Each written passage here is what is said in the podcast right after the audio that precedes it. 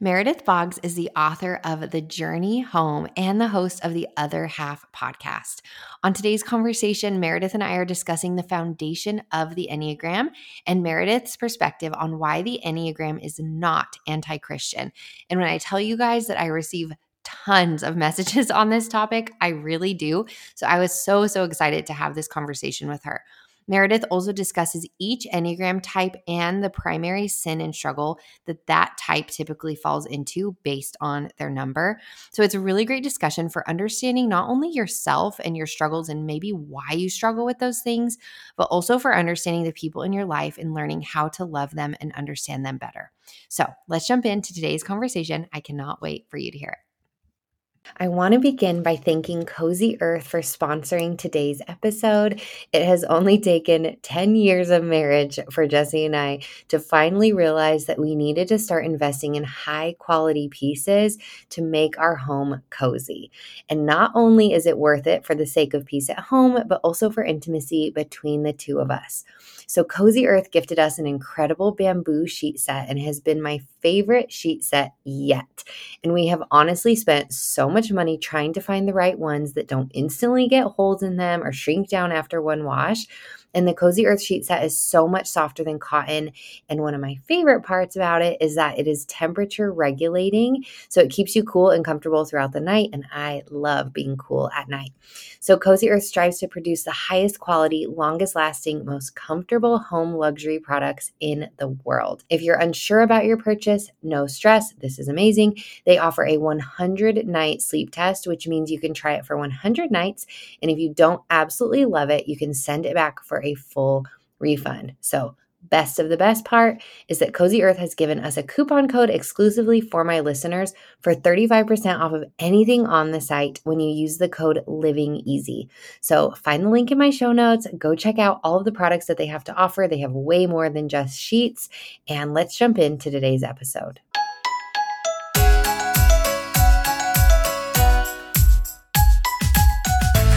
We were never promised that life would be easy, but when we do it together, it becomes much easier. I genuinely believe that we have to be intentional about creating a joyful life.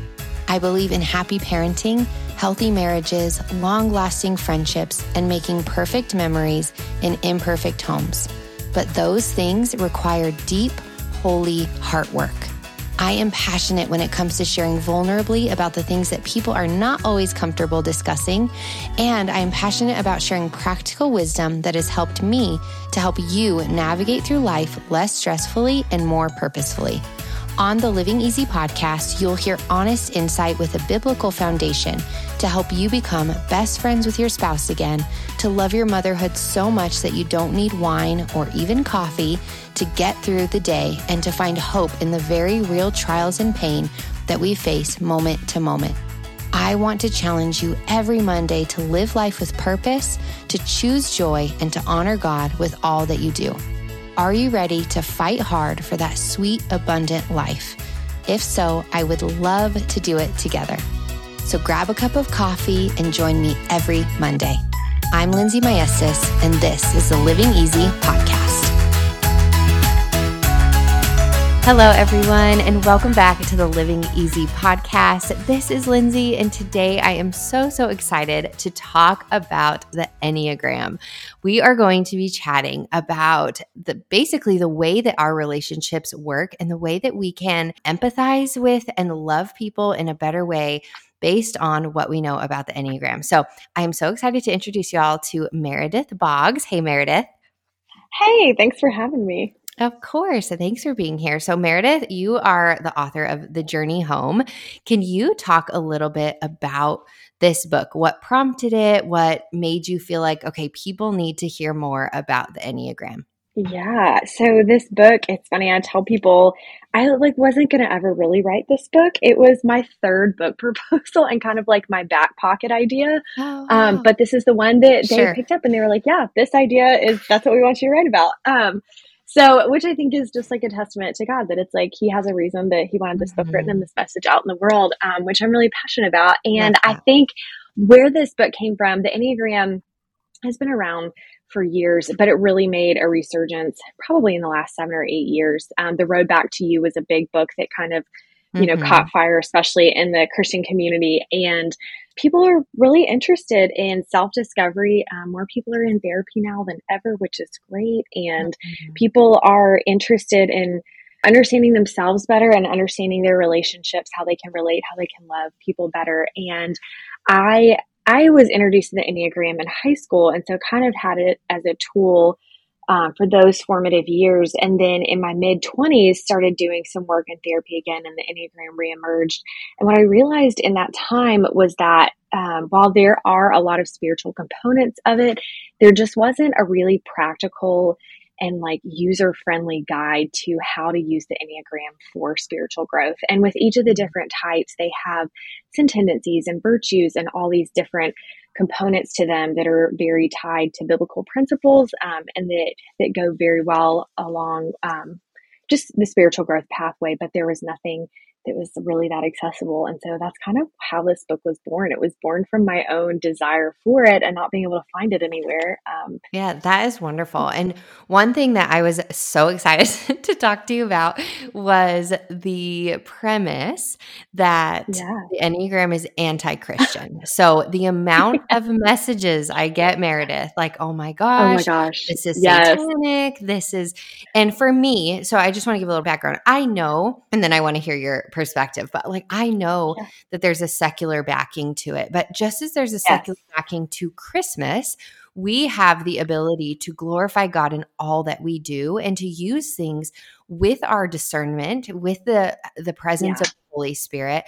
And so for me, it's been something, the Enneagram as a whole has been something that's drastically impacted my home, the way that I love my children, the way that I love my husband, yeah. the way that I understand my friends, and the way that I am able to, I think, interact with God, because there's a deeper understanding of myself and the things that I do and why I do the things that I do that mm-hmm. allows me to be more self-aware so that I yes. can seek Him with repentance. And so it's just been really good for me. I don't lean into it as my identity. I don't lean into it yes.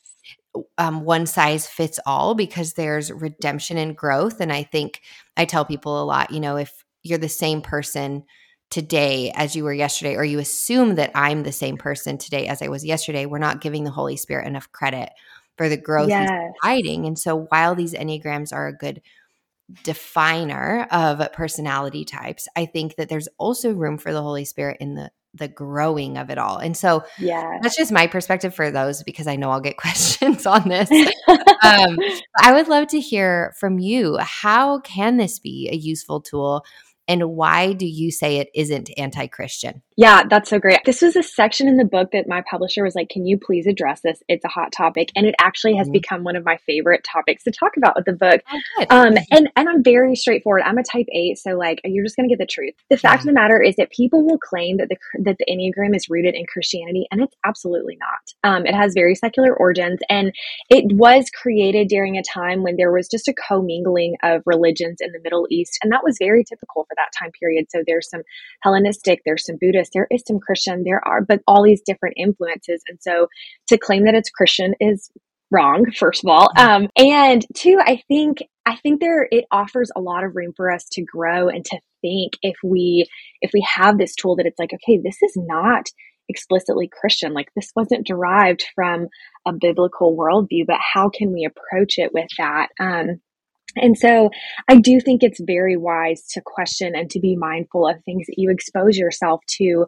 Um, and, and I know this seems like a silly correlation in a lot of ways, but when I was growing up in middle school, the Harry Potter books came out and they were all the rage. And I was not a big reader growing up. I just was like, who would want to read books that long anyways? But I had so many friends that were forbidden to read the Harry Potter books because their parents were convinced that they were going to like start practicing witchcraft. Witch. And yeah. yes. And like, we laugh about it now. And, and I look back, and now as a parent myself, I'm like, you know what? They were doing the best that they could, making, right. trying to make wise decisions for their children. And that is how we need to approach anything. But I think where we can miss out sometimes is if we only, you know, subscribe to Christian podcasts, if we only read books by Christian authors, if we only listen to Christian music. My dad writes Christian music and he doesn't even only listen to it. Like, I grew up mm-hmm. listening to so much other music. It's like, if we only patron those kind of businesses, then we never expand our own worldview, th- these ideas, these thoughts that can really challenge our belief system in a good way and to help us think more critically, which helps us to engage culture where culture is, um, and hopefully further the gospel. I think Joe Carter has, he wrote an article for the Gospel Coalition and he says it perfectly. He says evangelicals concerned about the Enneagram should probably worry less, since it's most likely a harmless fad that will fade in a few years. And evangelicals enthralled with the Enneagram should probably wonder why we're spending so much energy on a tool that has as much scientific validity as the four humor theories of Hippocrates. And I think that when you approach the Enneagram, the bottom line is just that the gospel is always like number one. It always takes the seat of authority. Um, and if the Enneagram can help you, like you've talked about, it helps you understand your kids, yourself. It helps you understand in relationships. That is, that's growth and that's transformation. Then use it in that sense. If it's too much of a stumbling block for you, then don't, um, because that's not, right. you know, helping you on that journey. So yeah, I think it is really important um, to address both sides of it, that it's like, this can be a tool.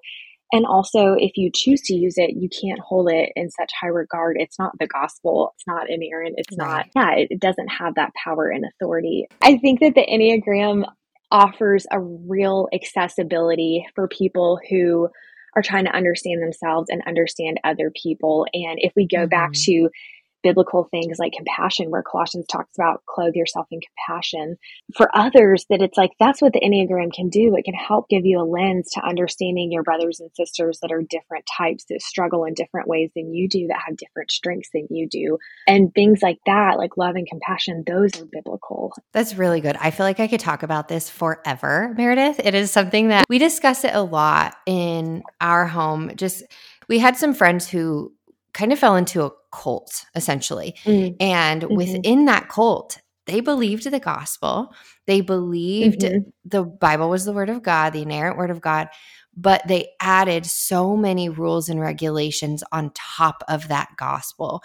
And yeah. it became where they couldn't do anything. They didn't have any freedoms. They couldn't drink certain drinks. They couldn't eat certain foods. They couldn't wow. listen to a lot of music. The list is very endless. But with that, it just showed Jesse and I, my husband, it showed us the freedom that we have in Jesus. While these things are not specifically defined as sin, if it's specifically defined as sin, we rebuke it as sin. Right. But for us, when it's something that is, you know, not necessarily black and white, it is a gray area. We always want to have a level of consideration and compassion mm-hmm. for those who feel potentially different than we do. Though if they are struggling with something, um, if they, like you said, if it is a weakness for them or it causes them to feel convicted, we want to honor that in their presence. Mm-hmm. However, mm-hmm. I just think when we continue adding these rules and regulations on top of things that do have some freedoms, we really bind ourselves and limit ourselves from experiencing a lot of, as you're saying, kind of being a part of that culture and being not, yeah. as Romans twelve two says, do not conform to the pattern of this world, but be transformed by the renewing yeah. of your mind. Then you'll be able to test and approve what God's will is, his good, pleasing, and perfect will. That if we don't get ourselves into a place where we're understanding the people around us while still allowing God's will and, and his heart and his intent for us to be ever present, we then lose sight of kind of speaking and ministering to the world. Mm-hmm. So all that to say, I'm like, oh my gosh, I have so many thoughts on this, but I, I really love your insight. I love that it's not, oh my gosh, yeah, this is a great Christian thing. It is, no, it it doesn't have a Christian foundation. However, it can be used with discernment and wisdom yeah. to guide and help us understand our spiritual journey. When I have conversations with people about it, I try to explain it as like, this is an adjunct to your faith. Like, don't pick mm-hmm. up your Enneagram books more than you pick up your Bible. Like, this is not yeah. a substitute, in the same way that like listening to podcasts are great, reading books by Christian authors, that's good. And like daily devotionals, those are all really good things that are adjuncts to our faith that help us grow, but they cannot substitute the word of God. And, you know, I mean, the, the Hebrews even talks about that, that, or I don't, I'm not sure if it's Hebrews. I can't remember. My mom brain is crazy today too. Um, but you know, I've got, you know, I've got an eighteen month old, and if he could, he would just eat snacks all day long. But I sit that mm-hmm. kid down and I'm like, no, you're going to eat some steak. You're going to eat some chicken. You're going to drink your milk. You're going to get solid food that's actually going to help you grow instead of all these little snacks. And it's not like he eats, you know, like junk food all the time. Like they are yeah. good snacks, but it's the same premise that it's like, you can't, like your, your spiritual diet can't just be podcast and devotionals and Enneagram book. It has to be the word of God. And so going back so to that, ultimately, that's where you're going to find growth. Mm-hmm. So. It's a bonus resource, right? Like all of yeah. these are bonus resources, but when they become kind of placed in the position of the gospel and of spending time being fed by the actual word of God, I think that we it really can be confusing because you're going from topic to topic and you're mm-hmm. maybe not not as focused on Jesus as you are on self, yeah. self-help, you know, because I think a lot of the time people pursue these podcasts or even other re- Christian resources for the sake of growth within themselves rather than keeping their sights set on Jesus alone yeah. and learning more about him. So I love that. Yeah, well, so absolutely. I want to dive in a little bit into the Enneagram types. And I'm hoping that for our listeners, you can maybe just get a little bit of a preview of what you yeah. provide in your book, The Journey Home. Can you share maybe one way for each Enneagram type that they wander away from God, that they're more likely to wander away from God? Yeah, um, I love that question. So for the type one, type one, they're known as the reformer or the perfectionist. And they're, I'll go through this then tendencies of each type and talk a little bit because they can seem a little bit nuanced. But for type ones, their, their sin tendency is anger, which can be confusing because anger is an emotion and emotions are not sins. But mm-hmm. obviously our response, the actions that we choose from our emotions can lead us down a sinful trajectory. And so for ones, a lot of times their anger turns into this smoldering resentment and this bitterness.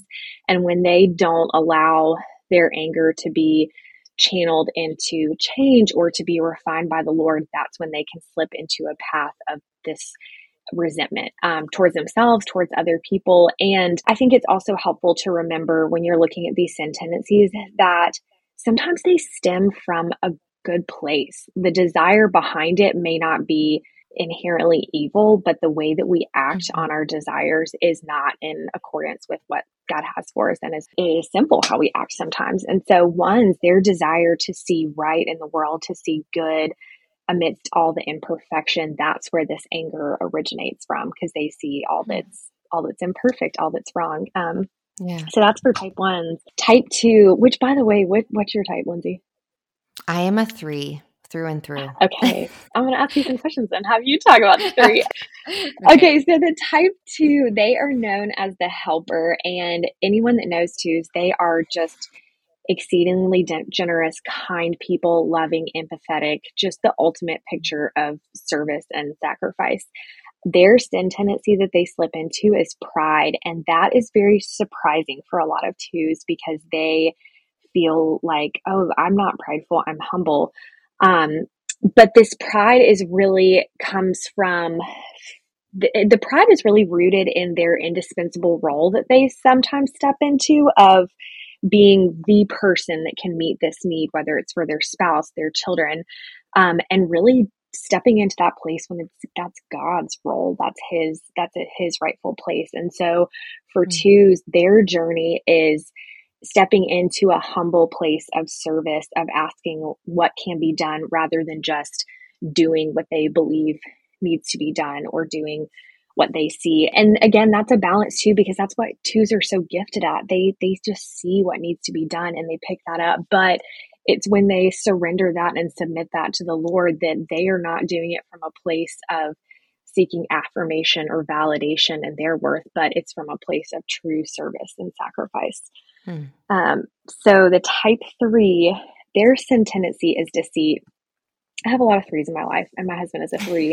And oh, this one breaks my heart for threes, especially in America. There's this quote in The Road Back to You that the authors wrote something about, like, living in America as a type three is like being an alcoholic and living above a bar, that Mm-hmm. It's like we praise them for their accomplishments and their drive and their achievements. And that's also like, that's their Achilles heel. That's the very mm-hmm. reason that they kind of shapeshift their persona and they take on these different, they kind of have that chameleon like personality where they can become whatever is needed in whatever situation. And so that sin tendency is deceit, of being deceitful about who they are with themselves, with others, and ultimately with God. And yeah, when you when you look at these sin tendencies of other types, it breaks your heart with compassion for them, that it's like, well, of course they would do that, because that's where that's where they're told their value and their that that's where their value is derived from, what they accomplish, not mm-hmm. in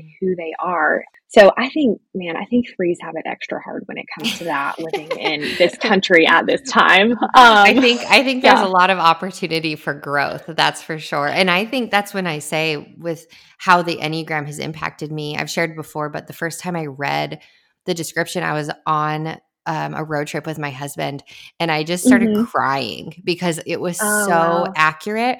And just as you said, chameleon, you know, that is something mm-hmm. that it was actually very freeing for me to read, because I had felt that way my whole life. Like I needed to shapeshift in order to make people like me. Um, and it yeah. wasn't necessarily even a place of wanting them to think highly of me. It was just the approval. Like I didn't want to be rejected. Yes. So I fought yeah. and I fought and I fought to, to fit that role.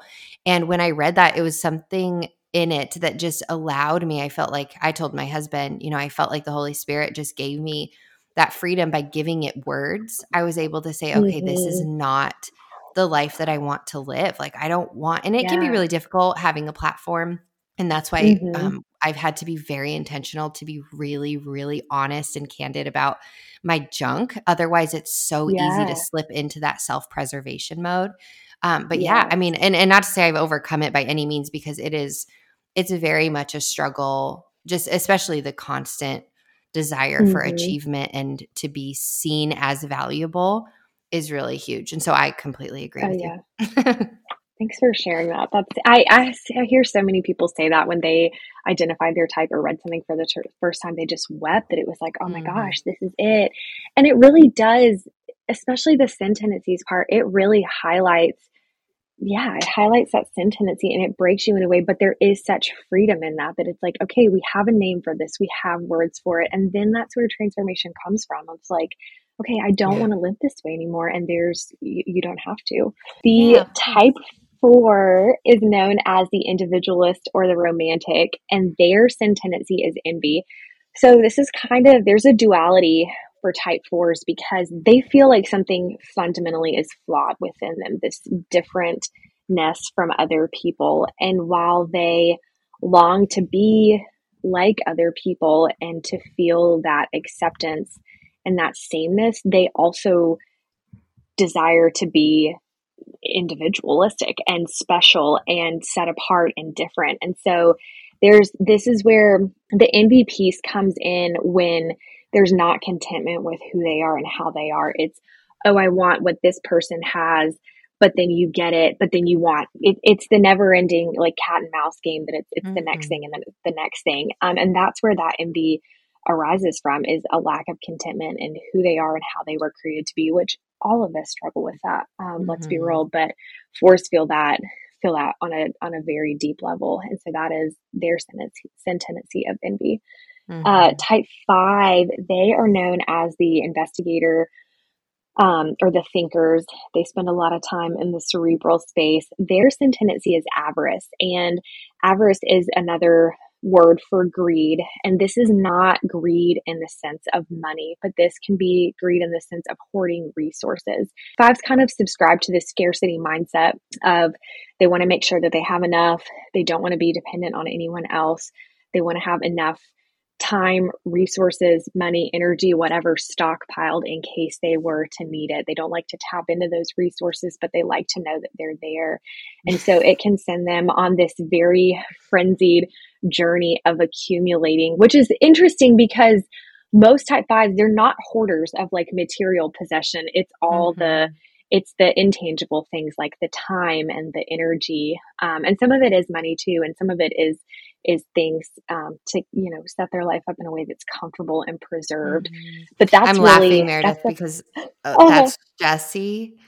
It's oh my gosh! Through. Like, it's wild to hear you describe it that way, because I'm like, oh, because yep. he's always. I mean, we've always known as a five that he's obsessed with learning, right? He's always yes. wanting to know yes. what's going on. He's always on all of the YouTube videos all day long, yes. just learning, and it doesn't matter if it's theology or stocks or politics or like he needs to know all of it. But yes. it's very interesting to hear you say, you know, to always know like finances are there. Like he's, he is, mm-hmm. he'll check our account every single day to make sure nothing has changed.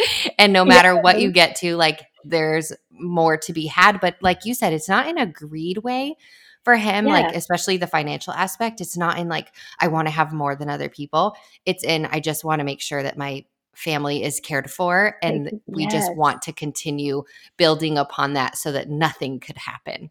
So it's really, yes. it's just really interesting to hear you describe it. Well, and what you said, that the piece of, of collecting information and constantly learning, that's, that's usually what it looks like for fives. They have this thought that if they can, if they have enough knowledge, then the knowledge will preserve them from whatever catastrophe it is. Do you think it's a level of control with, do you think it, that there's yeah. control involved in that? Yeah. And I think, I think control is one of those things that we all struggle with it, and it looks a little bit different for each type. Um, but it, yeah. but it's this illusion of control of like, if I have, and sixes, we'll talk about them next. Sixes struggle with this too, in the sense that they are constantly predicting for catastrophe, and they're planning, and they've got plan yeah. A, B, C, D, E, F, G. It's funny. I was talking to someone recently, and she was like, my husband is a six, and he was not phased when the pandemic happened. She was like, and I was shocked because I thought he was going to just freak out. And she said, but he planned his whole life for a pandemic. And so sixes are, and, and five similarly, they, they, yeah, they think and they plan, and they have all these like contingencies kind of set up. And some of it can become to the point that it's an obsession, and it's about control, and it's really lacking that element of trust and faith in God. Um, but then some of it too, it's like, it, it's also how they're wired. Like there's nothing mm-hmm. wrong with Googling all the things about, you know, politics and theology. We all, you know, I love my five friends. I learned so much yeah. from them, and you want them on your team at trivia night because you're yeah. going to win if you've got a five on your team. That's true. Um, but yeah, I definitely think that there's, there can be an element of control there. Um, yeah, that's just, it's also yeah. interesting, but I have a lot of six friends too. And it, it is, it seems like a, a constant level of awareness and mm-hmm. caution. Like there is always yeah. caution for everything. mm-hmm. There's this level of hesitancy. Um, yeah. But yeah, we can dive into the five or the type six. They are known as the loyalist. And there is a lot of Enneagram theory that sixes make up half the world, um, which there's obviously no hard data on that. But it's interesting to think about, because these people are the ones that it's like, oh yeah, that makes sense why we have communities and churches and corporations, and that the world functions in some orderly sense um, with these people who are committed. Um, but sixes, their sin tendency is fear. And so again, like the type one, you see this emotion pop up as a sin tendency. Fear in and of itself is not a sin. It is how we act on our fear that can become sinful. And sixes tend to spin up into worry. And I'm not talking about anxiety. And I also like to make a very clear distinction that there are organic causes of anxiety. There are causes of anxiety that can be a result of our sinful choices, but fear and anxiety in and of themselves are not, it's not black and white. They're not sins. Um, mm-hmm. But that worry, that rumination, that lack of choosing to gain mastery over our mind and place our trust in Christ, that is where we can slip into a place of sin when it comes to what we do with fear. Um, but kind of like we talked about the fives, they spend a lot of time planning and mitigating any kind of crisis, and they get stalled out in this place of inaction. And and sixes can be very self-doubting that they will, they're self-doubting that they have what it takes, they have enough knowledge, the resources to do what needs to be done if a crisis were to happen, when in reality, it's like, we're all going to be turned into sixes when the next, you know, pandemic hits or the next yeah. crisis happens, because they're going to know what to do. They've planned for this their whole life. Um, yeah. So that's sixes' sin tendency um, of fear, and how that sometimes gets gets them stalled out. But you, you know what I've seen with that, that I genuinely feel as I think about it, is most of my friends are sixes. And what I've seen with yeah. them is they are loyal lions. And I think some of that may yes. stem from that fear of, I don't want to be abandoned. I don't want to lose anybody. But equally, just mm-hmm. in their character, they are such yeah. loyal, faithful friends. Whereas as a three, for me, it's like I can almost close out a tab and move on to the next. Like if something hurts me or affects me, it's yeah. easier for me to shut off and move on. Whereas with sixes, like they don't let me. And I think that's why I have so many yeah. friends, because they're just like so faithful in like letting me be a mess sometimes and letting me fall and fail. And, and they're maybe aware. I don't like to say that the fear is what prompts it, but I think that it's just been really interesting for me to see how intentional they are as mm-hmm. people and how willing they are to kind of go through the ringer. And that maybe because they've played out every circumstance in their head and they're like, the best one is for us to work through the hard, you know, like yeah. that's what the best end result is. And I'm not going to let yeah. it go. So just to all my sixes, I just want to say you're very appreciated by the friends who Um, maybe just have more of a tendency to be hurt and build up walls, that you don't let those yeah. walls be built up. Because it's just, for me, I'm like, it's something that I appreciate very much. Yeah. Oh, I love that. That's so kind. Sixes, yeah, they really do. They're devoted. They're de- dependable, reliable friends. They they mm-hmm. don't. They, that's. I mean, I think that's why there's so much theory that it, they make up half the world, because organizations would crumble without them, because there would be no yeah. no one would stick it out. No one would stay when things get tough. And sixes, they really do stand in the gap for their people. Mm-hmm. Um, they're wonderful. Okay, the type seven is known as the adventurer or the enthusiast. And this one is probably no shock to any seven, but their sin tendency is gluttony. And this is not always just in the sense of food, but sevens, sevens' core emotion is fear. So along with fives and sixes, they kind of subscribe to this scarcity mentality, and they're really afraid of being trapped in pain. And it's not really physical pain, but it's more of emotional pain. And so they can spend, their trajectory of life is just the next thing. It's the constant planning. It's, and that's what sevens joke about, is that they never enjoy their vacations, or they never remember them because they're planning the next vacation while they're on it. And um, I literally was sitting on the beach one day with my friend that was a seven, and we were already planning our next trip together, and we were like, we got to stop. We need to be present and enjoy this. Yeah. We are in Florida with our toes in the sand. Um, and it's not, it's again, it's not all bad, but there are it's things exciting. Like that that it's yeah. Like, ooh, yeah. But it's like, oh, is this robbing me of the current moment? And so a lot of times sevens, they overindulge in, in life in general. They have this just exuberant kind of lust for life um, that we'll talk about a little bit more with the eights. The eights definitely have more of that. Um, But they, but this can also be in, it can be in food, it can be in alcohol, it can be in experiences to medicate whatever current pain there is in their life that they don't want to, to address and to notice. And sevens, their work, their transformation really comes when they're able to be present to pain and not run away from it, not plan the next adventure, not indulge in whatever it is, Netflix or, you know, whatever, in order to to medicate that. Um, so gluttony is is the sin tendency of the sevens.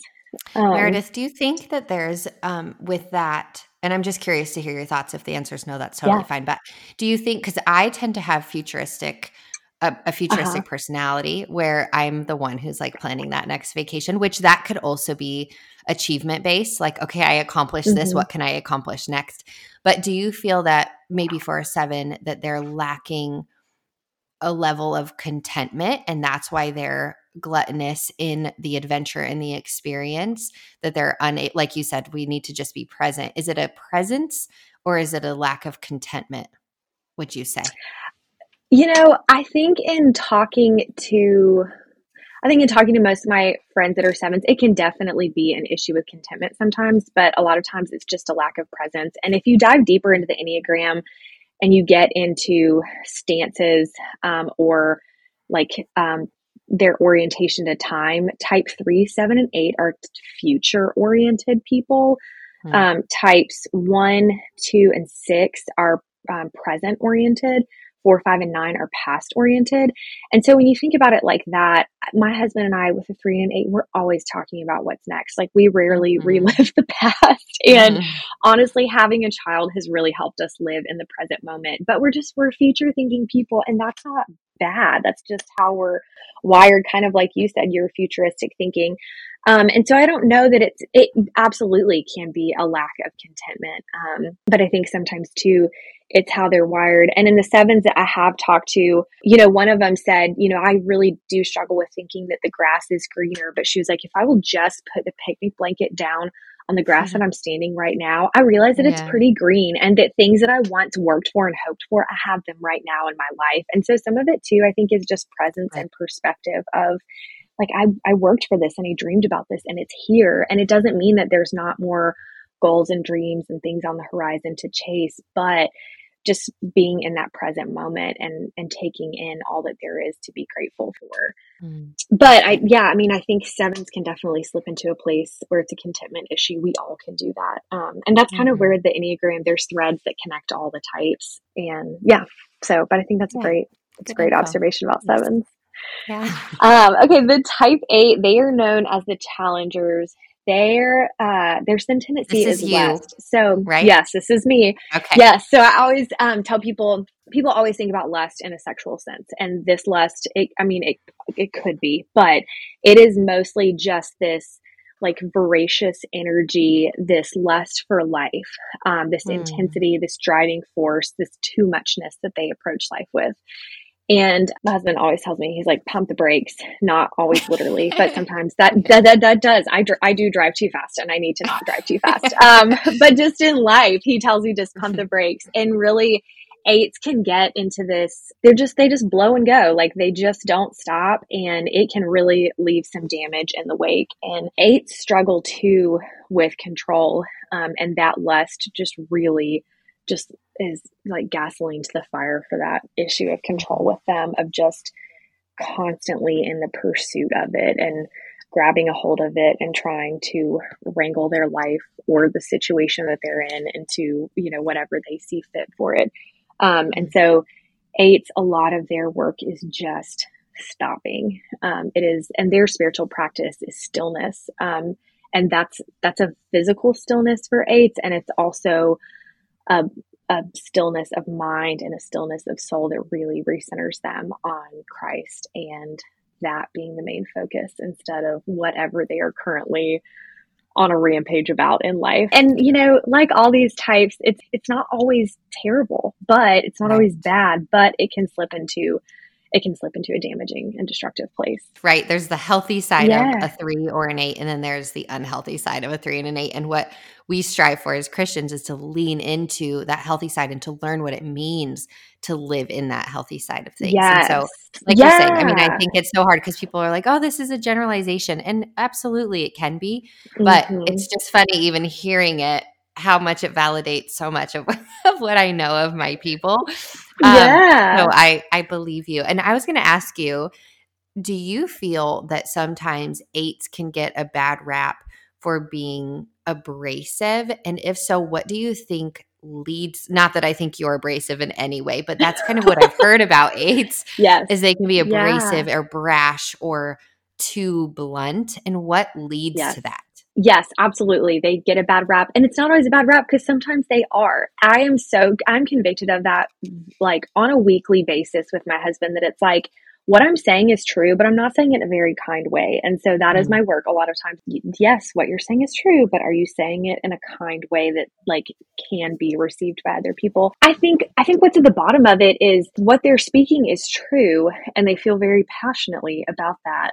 But, but they think that the truth excuses them from how they approach it or how they handle a situation. And it absolutely doesn't. Just because, just because you're speaking the truth, it still matters how you treat people, how you say it.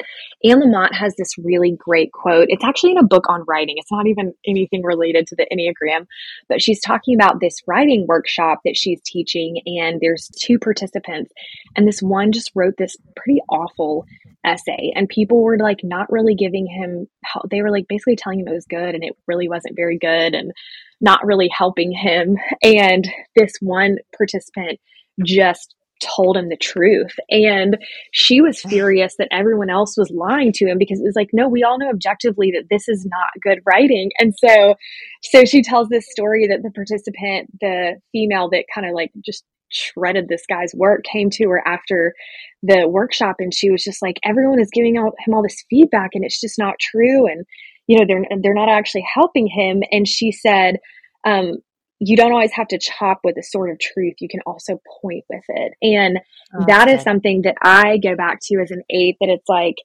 okay, I don't have to chop with the truth. I can just point. I can point and I, I can point quietly with, you can point silently with something. Um, but I think that that is, that's, and that's where eights, that's where their unbridled lust comes in, that it's like, they use it as an excuse of like, well, this is true. Mm-hmm. Yeah, it's true, but you're also like being really unkind and damaging in the process of of saying something. And kind of, you know, like you were saying, there's two sides to each of it. Eights have a ton of energy, and when harnessed correctly and appropriately, they bring a lot of change to the world, because they see the injustice that's there, and they are the ones that are driving initiatives that are, you know, bringing justice to all these horrible things.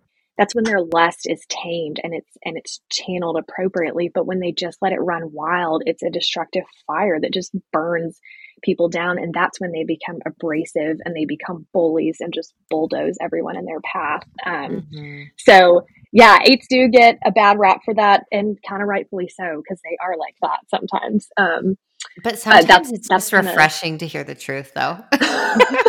I'm like, I have a few yes. in my in my mind. I'm thinking, and I'm like, while it didn't always go over well, what they communicated, like what they communicated was effective, and it stuck with me, you know. Yeah. And so I think yes. I'm like, sometimes it's refreshing, especially I think as a three, for somebody to not try to appease you, or to not like mm-hmm. who's just going to say it like it is. And yeah. I, I'm learning to receive it better, because I'm very sensitive. But when I yeah. hear it, I'm like, I mean, I genuinely appreciate you caring enough about me to tell me the truth. Yeah. Yeah. And, and that's where, that's where they're a gift to the world. And that's also where they can grow, that it's like, you mm. can say that, you can point with the sword of truth and not chop with that's it. Good. Um, Love that. Yeah. Uh, so type nine, the last one, they are known as the peacemakers or the mediators, and their sin tendency is sloth. So nines are not lazy, and I always want to make that distinction. Nines are extremely hardworking, but this sin tendency of sloth comes into play when nines struggle with taking appropriate action when something is theirs to do. Um, nines can kind of just move about life, and they see what needs to be done, but they don't realize that they're the one that can do something about it, or that really should do something about it. Um, and I struggle using that word should, because I don't love it, but it it kind of fits here, that nines can mm-hmm. slip into this place of sloth, of not taking, not taking ownership for what is theirs. And there's a verse in Ezekiel that talks about, um, by indolence, a roof leaks. And I think that that's so fitting, that it's like, we had a leak in our ceiling, and, you know, the first day I noticed it, I'm like on a rampage, and I'm like, we've got to get this fixed. Um, whereas, you know, nines can see that leak and be like, oh, that's an issue.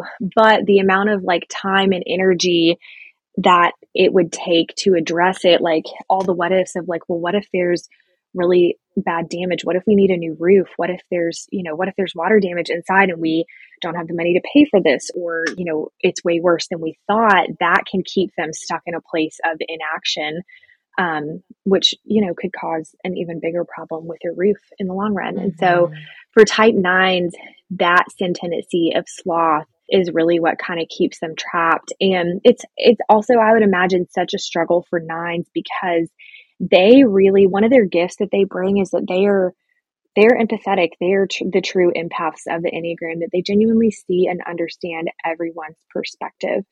Um, but in doing that, sometimes they can listen, they listen well, but they don't, they don't speak up, or they don't, they don't speak up for themselves. They don't speak up for others. They just kind of stay in this place of, of indolence and sloth. And so, yeah, so that's where that sin tendency for nines arise from. And then, and if you have a nine in your life and you've ever seen them really step into their own voice and say what it is that they want or that they need or that they desire, that they think is really beautiful.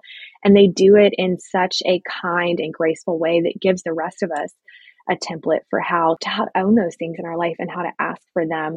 But it takes a lot of work for them to get there, to get to that place of taking action. So That's, that's this is all mind. so fascinating to me. I know that this went way longer than I had planned it to, but I just, I love this stuff. And I'm so thankful for you and your willingness to share and kind of dig into it, because it, I think for me at least, it just really helps me to love my people better, to understand yeah. them. Just as you're talking, my mind is reeling and I'm like, oh, that makes sense. I understand. And I think it gives me compassion and empathy for yeah. people, because I understand why they do the things that they do when they're different from me, you know, because yes. they're difficult, I'm difficult, everyone is difficult. And so if we can learn to just be gracious in that difficulty and understand what leads to it, whether it's experiential or just personality type and character, it can really impact the way that we interact in our relationships. Mm-hmm. So I really appreciate you. Thank you so much for sharing. And if you wouldn't mind, let our audience know